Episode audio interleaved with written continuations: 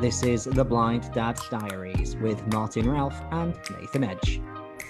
Hello, hello. This is our bumper podcast, episode five, with a bit of an update from Nathan and Emma in regard to where they're up to on their journey, as myself and Sam pretty much hogged episode four with the arrival of baby Leo. We've got some other things to talk about as well, uh, which we did mention in the previous podcast in relation to epidurals and consent forms along with uh, Leo attended his first ophthalmology appointment on Tuesday.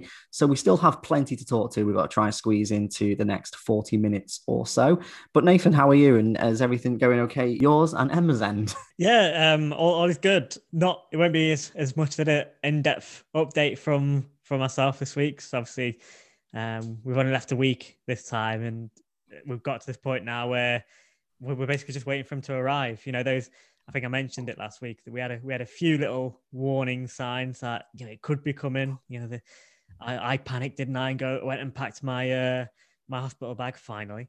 Um and uh, you know, so I, I was in panic mode. Emma was was was nice and calm, of course, uh, even though it's her going through labour.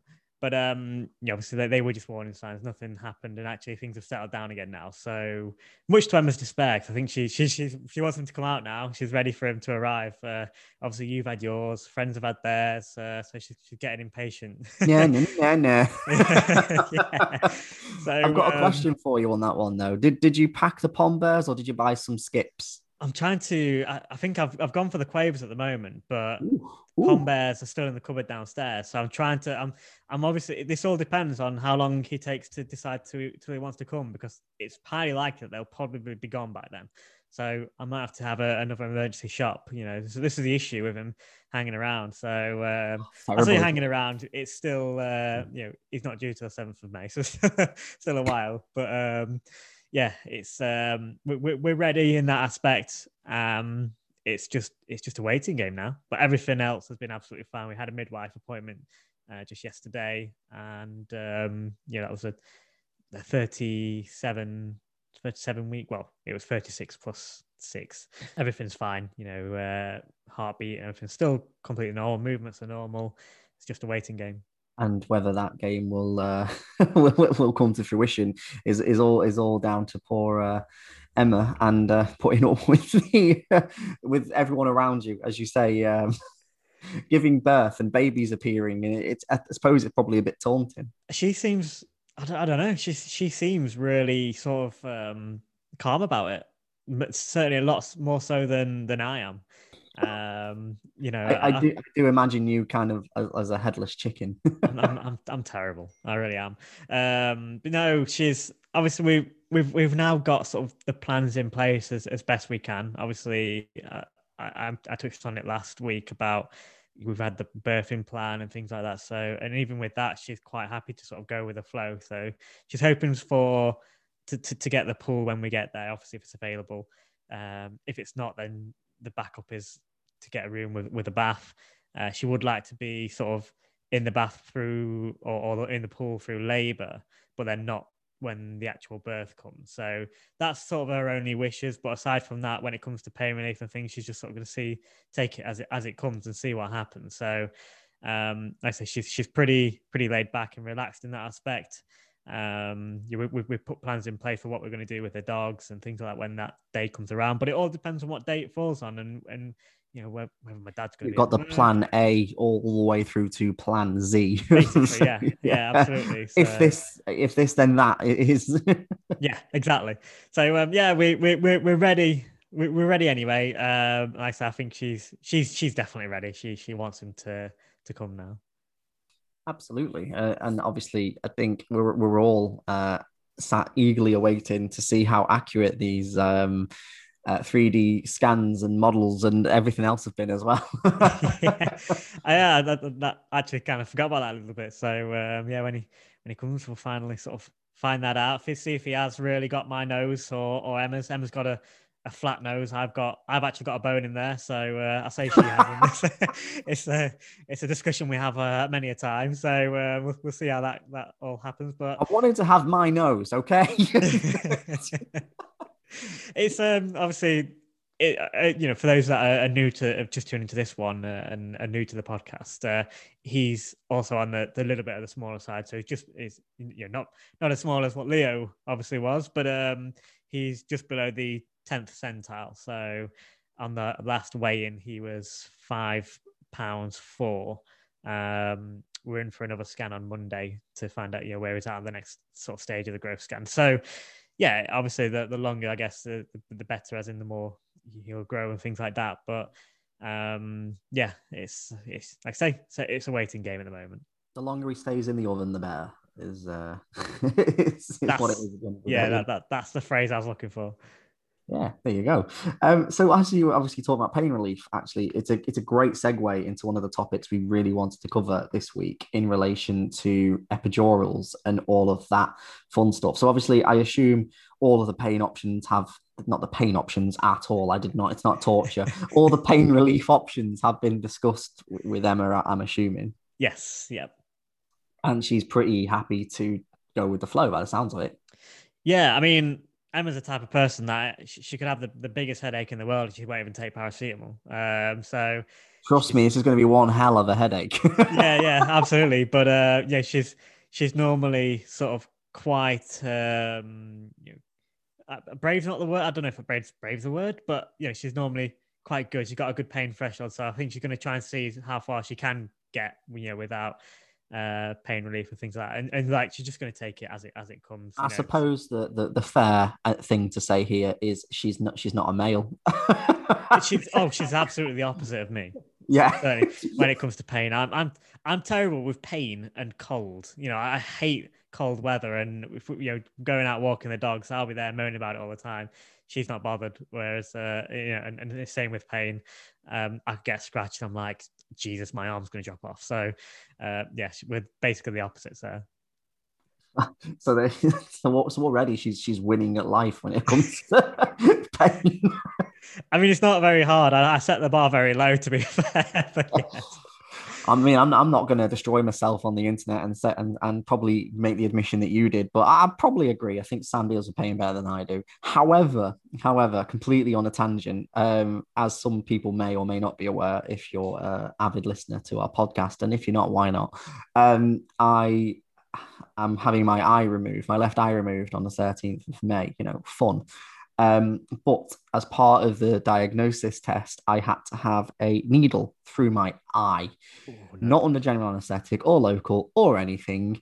And Sam witnessed that. And genuinely, we have both agreed that labor and having a needle through the eye whilst awake with no pain relief are probably quite as going to be the closest you're ever going to get to, to, to the similar pain thresholds of labor.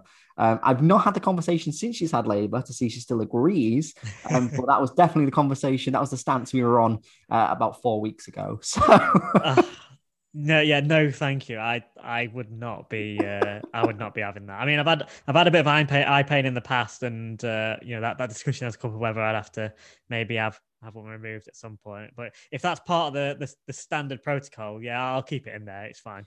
Yeah, I mean, you know, you know, you know the old saying of, "Oh, I, have I've missed you like a hole in the head." Well, I'm I am gonna I'm gonna like petition to change that now. I've missed you like a needle in the eye. Jeez, uh, yeah, I, I, I wouldn't be up in that. I'd be like, Doc, get the anesthetist in and, and get me asleep. I'm not being awake through this. get me the drugs, doc. Um, so yeah, uh, talking about pain relief, going back to the whole point of this conversation was not about us actually. Uh, go figure, but we made it about us. I mean, it's blind dad's diaries, you know. yeah, we'll, we'll, we'll, say we're allowed a little bit. Yeah, we've got to get, got to give, give us some airtime. Yeah. Um, so, yeah, in terms of pain relief, Sam was very adamant from the outset that she was, and I will quote her, all the drugs. I want all the drugs. Now, we actually had a an appointment with the lead anaesthetist for maternity about oh, it's about two months ago, maybe three months ago now, as they were discussing the birth plan, what the pain relief might look like. But as Sam is slightly asthmatic, uh, Sam also is slightly allergic to codeine. I think I might be wrong on that. I think it's codeine. That actually actually restricted a lot of the pain relief that Sam could actually get. So she the, they weren't keen on giving a diamorphine the leg. They weren't sh- sure about gas and air. So, as in when they say weren't sure about gas and air, Sam wasn't sure about gas and air because she's already had it when she had broken her ankle. So she doesn't think it, well, she didn't think it worked. It came to fruition. It didn't really work at all. If anything, it made her actually probably a bit more angry. Um, let's not get into that one. Uh, but she did opt for the epidural. And with with the epidural, is the process is is not straightforward. Genuinely, I think I had about ten people explain it to us before we even got to hospital to talk about epidurals, and I don't think anyone sells it correctly to what it actually is. I think everyone sells like the relief it gives, but doesn't tell you the process and the involvement that really goes into it. So, for an epidural to, to take place, the anaesthetist, especially particularly with our trust, the anaesthetist still, regardless if you've agreed to it prior, in other in other appointments or whatever it makes no difference. They still have to go through all the legal requirements all of the risk requirements all of the guidance policies procedures everything.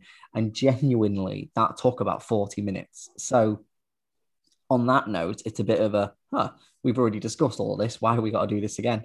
But our issue genuinely was not about the time it took because actually there was an emergency that had gone into theatre and the anaesthetist was needed for that. And, you know, we're not complaining about that or anything like that in the slightest. It's needs must. We did wait two hours to finally get uh, the epidural for Sam and get the anaesthetist actually in the room.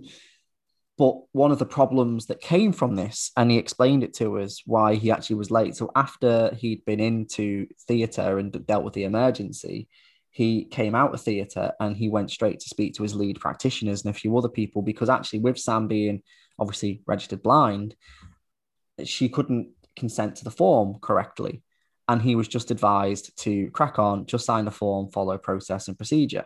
So he's having to literally read the statement word for word to Sam while she is literally in pain. In bet- I literally mean in between contractions. She is literally screaming and trying to take contractions as they come, whilst this anaesthetist is stood there with a clipboard going through all the checklist and having to stop every time a contraction appeared or a bit of pain appeared because obviously there was there was no sense to be taken.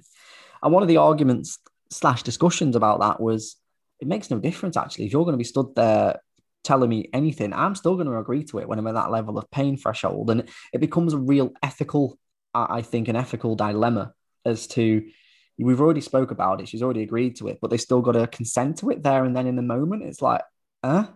But then obviously, with Sam being registered blind, it has highlighted the whole.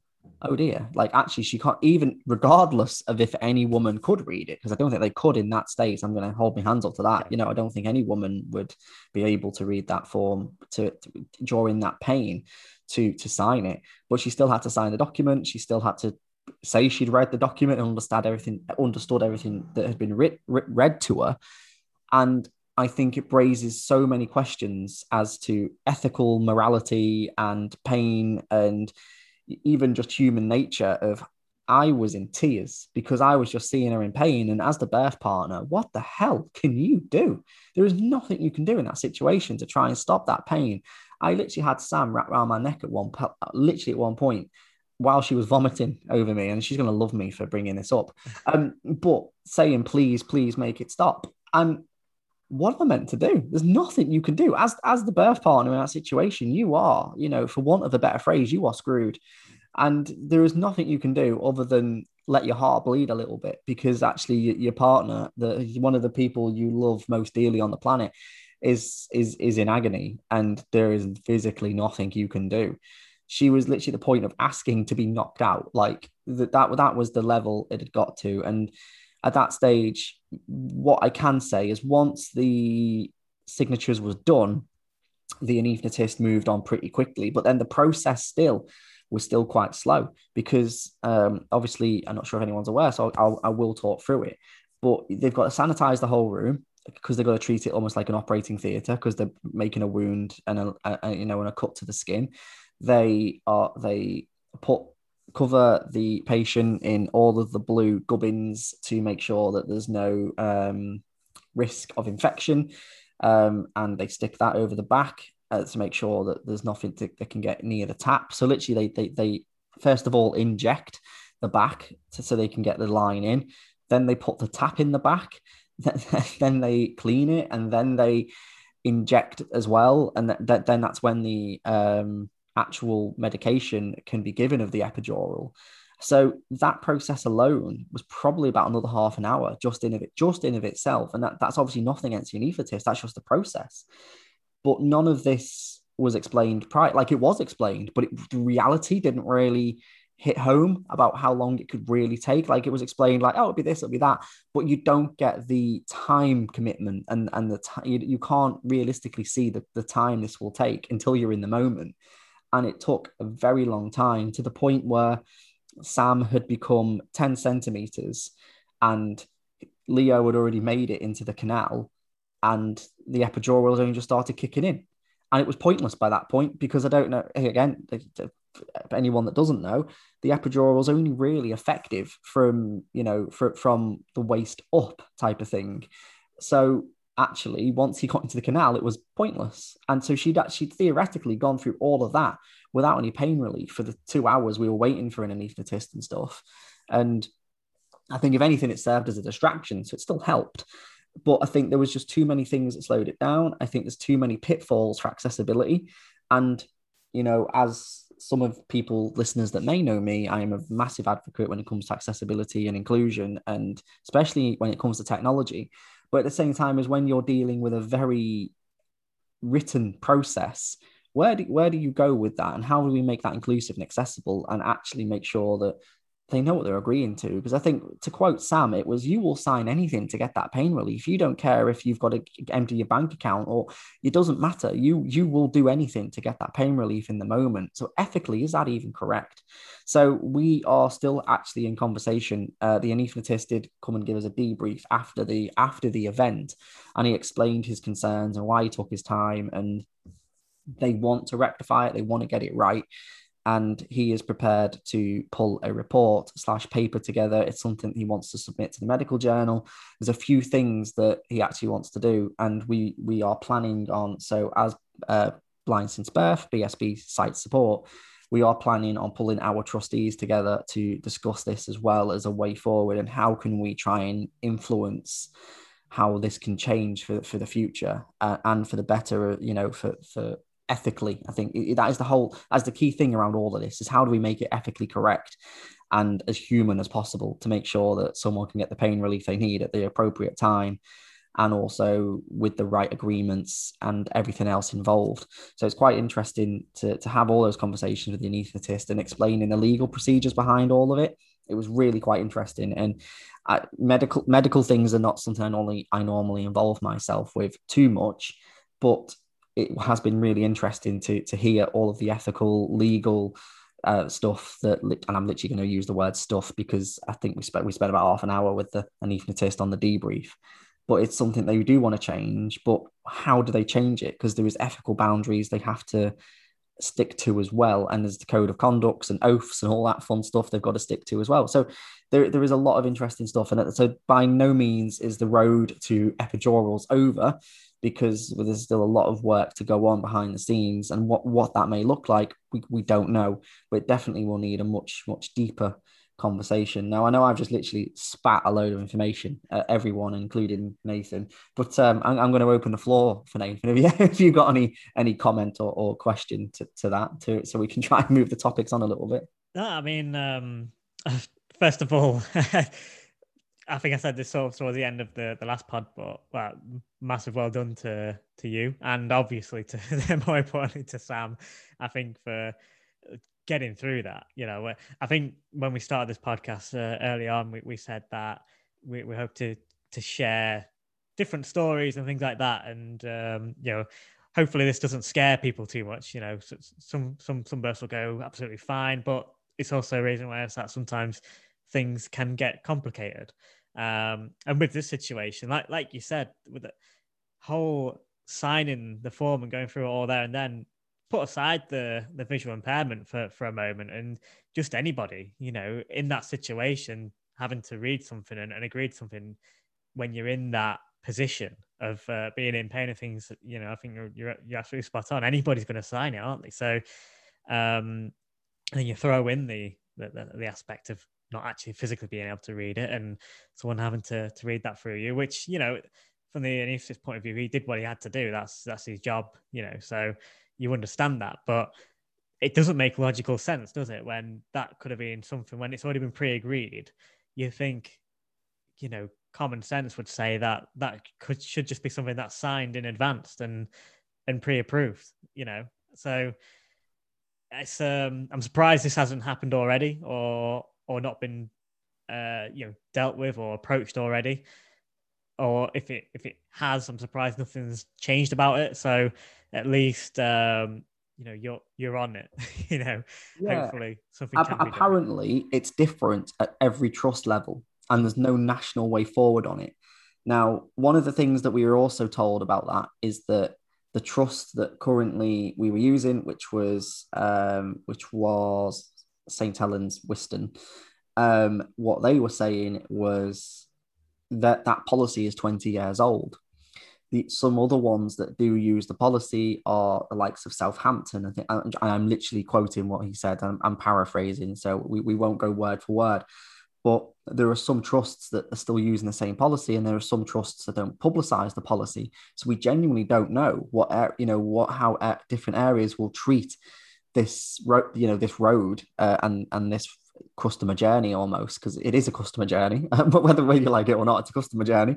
Um, and it's interesting to to see that actually there's there's no standardization to it nationally, which is quite quite interesting. Yeah, absolutely. Um, but I say hopefully something can be at least it's being looked at now. Um, yeah. You know, so this as as um, as much as obviously Sam would rather not gone through that. Yeah. yeah at least it's highlighted the the issue, and hopefully that that will be addressed. Definitely. Yeah, no, and I think you know absolutely, it's highlighted the the need for it, and it's quite interesting, you know, to to to see how what I genuinely loved, and then I will you know, I will quote this to the, to the day I die. What I genuinely loved about the anaesthetist was actually he saw there was the issue and he wanted to try and make sure it was correct and yeah. or rectify it. He was actually, you know, really open about wanting to change this and recognizing how wrong it was. And you know, it, all it takes is that one, as we always say, you know, the, the smallest changes for visual impairment, sight loss, disability, the smallest changes always make the biggest differences. But the smallest changes always start from one person. And that's that's the crucial thing to remember, regardless where you are on a totem pole or hierarchy, is that change can be as simple as one person realizing something isn't right yeah. And you know, he realized that, and I I applaud I implore him for for recognizing that and trying to make make good with with the experience that that we had. Yeah, absolutely. That that's uh, that's what you need, isn't it? I think if uh, first of all, uh, for the for the problem to recognise whether it's by yourselves, obviously, who's had that issue, uh, but even better so by the ones that are more able to actually make something happen. Because obviously, um, you know, if he didn't see it as an issue or anything like that, then your job to try and make that change would have been would have been ten times harder. So having him on board, you know, is is certainly going to help that process. So absolutely, absolutely. something to um, applaud on his part. 100% and, and just conscious of time really want to hit the other piece but this this topic will not end and i feel like we'll we'll, we'll have some more updates as, as the months go on about this um, but the only other update for, to finish up with is if anyone is aware or not aware, Leo, um, so myself and Sam's child, uh, when he was born, he was born with some sight issues. So we were already kind of aware of this from scans, and we we did discuss this that there was a reflection picked up on the ultrasounds at 20 weeks at and every other week that we then had growth scans because we we actually literally having scans every two weeks. So it was picked up um, quite early on.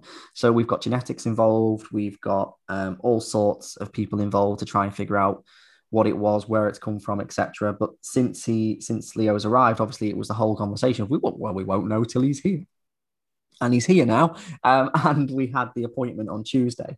So for starters, as a then he was a 18 day old baby, and he was putting up with um, drops in the eye, stingy drops in the eye, and literally no, no pun intended, not even batting an eyelid um, to make sure that his eyes were ready to go and be seen by the consultant. And when he went in, again, brilliant, absolutely spot on in terms of because eh, they did an ultrasound of his eyes. So obviously a bit of kit and jelly all over his eyes to try and see at the back of them. Um, torches, rulers, you name it. There was a few implements involved in in measuring and looking at his eyes. So as it stands, um, we are looking at him having quite dense cataracts in both eyes, so bilateral and congenital cataracts. Um, also, with that, there appears to be some small eye, so which is microphthalmia, if I remember that rightly. Any ophthalmologist out there that would listen to this or know eyes better than me, I apologize if I've completely butchered that. Um, but yeah, so it looks like he's actually got a culmination of mine and Sam's conditions because Sam was cataracts, um, but my condition is a complete mixed bag um, of sclerocornea, small eye, nystagmus, coloboma, stigmatism. I'm sure I'm missing something. Um, uh, so we're, we're, quite interested to see how it goes. But for those people that may not be aware, coloboma can also bring on cataracts as well. So it'll be quite interesting to see once they are removed, once we can have a better look at the eye as well and get full measurements of everything, what we're looking at. And as far as a, a three week old baby is concerned, uh, they need to do the uh, procedure generally between six to 10 weeks. Um, if they do it any earlier, they risk bringing on glaucoma because of playing with the eyes and the pressure and things like that. If they do it any later, there's risk to lazy eye, worsening deterioration from, from the cataracts, things like that. So there's there's a few things to bear in mind. So they really want to do it between um, six and 10 weeks. Um, obviously, that's I'm having my eye operation in a matter of two weeks. So we, we really fall into that territory with each other that we're probably going to be you know, it would make more sense for us to share a hospital room together and um, and, re- and recover together. Um, but in terms of actually, you know, next steps, you know, we've got to consider scarring. You know, as as I'm sure every, you know you might be aware, is that with any eye operation, especially if you're a baby, is the body's natural ability to produce scarring and protect itself and try and protect wounds is that scarring can make vision worse because obviously the scarring can be bigger than it needs to be. So be uh, follow-up procedures needed to cut away the scarring down the road. And obviously he will be closely monitored just for life when it comes to eyes. So as it stands, he's got off a little, he's got off, you know, lighter than he could have done. It's still not an ideal situation, um, as we've still got to deal with the cataracts. Small eye can bring its own problems. There's potential of nystagmus because find me a visually impaired person that doesn't have nystagmus. I always, I always challenge people to do that. And, you know, nine times out of 10, you can, you know, most, most of us have got nystagmus. Um, so there's, there's plenty, there's the wobbly eyes, as, as it's also referred to. Um, so there's plenty to go down this road, but as it as it stands, um, we are documenting it as well. So we will produce some follow up materials because there actually isn't a lot available for childhood cataracts uh, in terms of resources. So, as BSB Sight Support, we will document everything that we go through with Leo and make sure it's a very open, transparent document, video, whatever we do, all the resources will be open to to see that journey. And in terms of that journey, you know, it, it has already started. I literally took some videos during the hospital, you know, to show the ultrasound, it's just to prove it's not invasive. The most invasive thing was probably the ruler trying to measure his eye, and it was quite primitive. Um, but again, these are some things that some people may not be aware of when it comes to childhood cataracts. So we will pull all that information together and make sure it's available um, as this journey progresses. So yeah, lots to learn, lots to continue with. And I think we've we've ran over our time again. We're getting good at this.